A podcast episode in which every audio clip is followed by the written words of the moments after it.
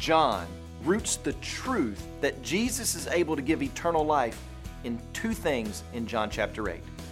The first is the judgment of God, and the second is the deity of Christ. Let's examine that first one as we look at John chapter 8, verses 42 through 51. This episode is the continuation of a conversation or confrontation that Jesus has with the religious leaders of the day. This portion of the conversation was lit on fire after Jesus says that apart from him that these people would die in their sins, but that he offered them true freedom from their sins.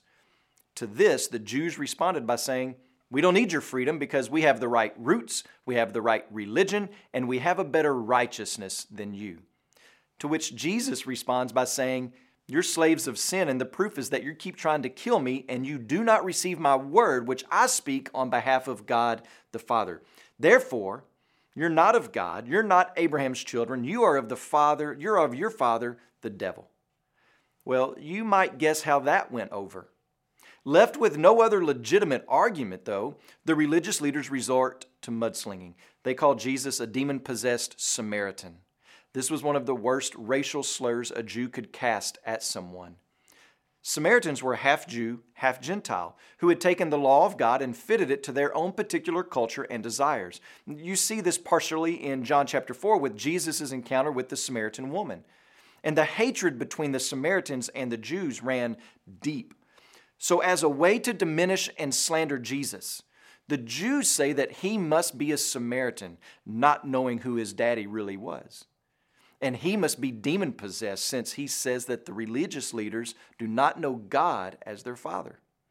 This is one of those statements that would have put a hush over the crowd, and all eyes would have been on Jesus to see what vitriol he would spew back.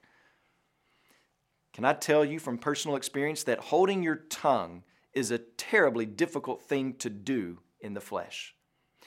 But a person who's being progressively sanctified by the work of the Spirit and the Word of God will realize how useless and pointless it is to lash out.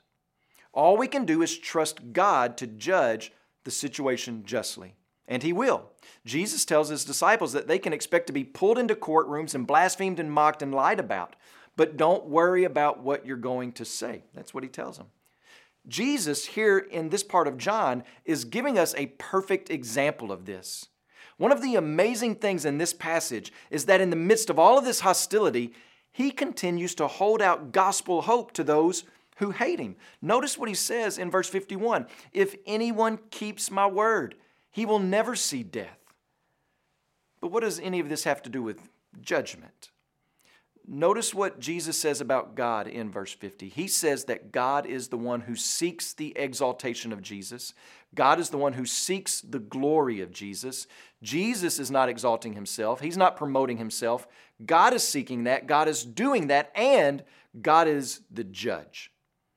In other words, if you find yourself opposed to Jesus, on the opposite side of Jesus, then you find yourself in a world of hurt because God is on Jesus' side and He is the ultimate judge. Where you stand with Jesus, or better put, where Jesus stands with you, is of ultimate eternal significance. Jesus says as much back in John chapter 5 verse 24, "Truly I say to you, whoever hears my word and believes him who sent me has eternal life. He does not come into judgment, but is passed from death into life. So the promise of eternal life is based upon God's judgment of what you do with the person of Christ. When you pray today, please remember Angel de Jesus and his family are changemaker missionaries in Puerto Rico. And also remember the Ngoni Life Word broadcast that's heard in Tanzania.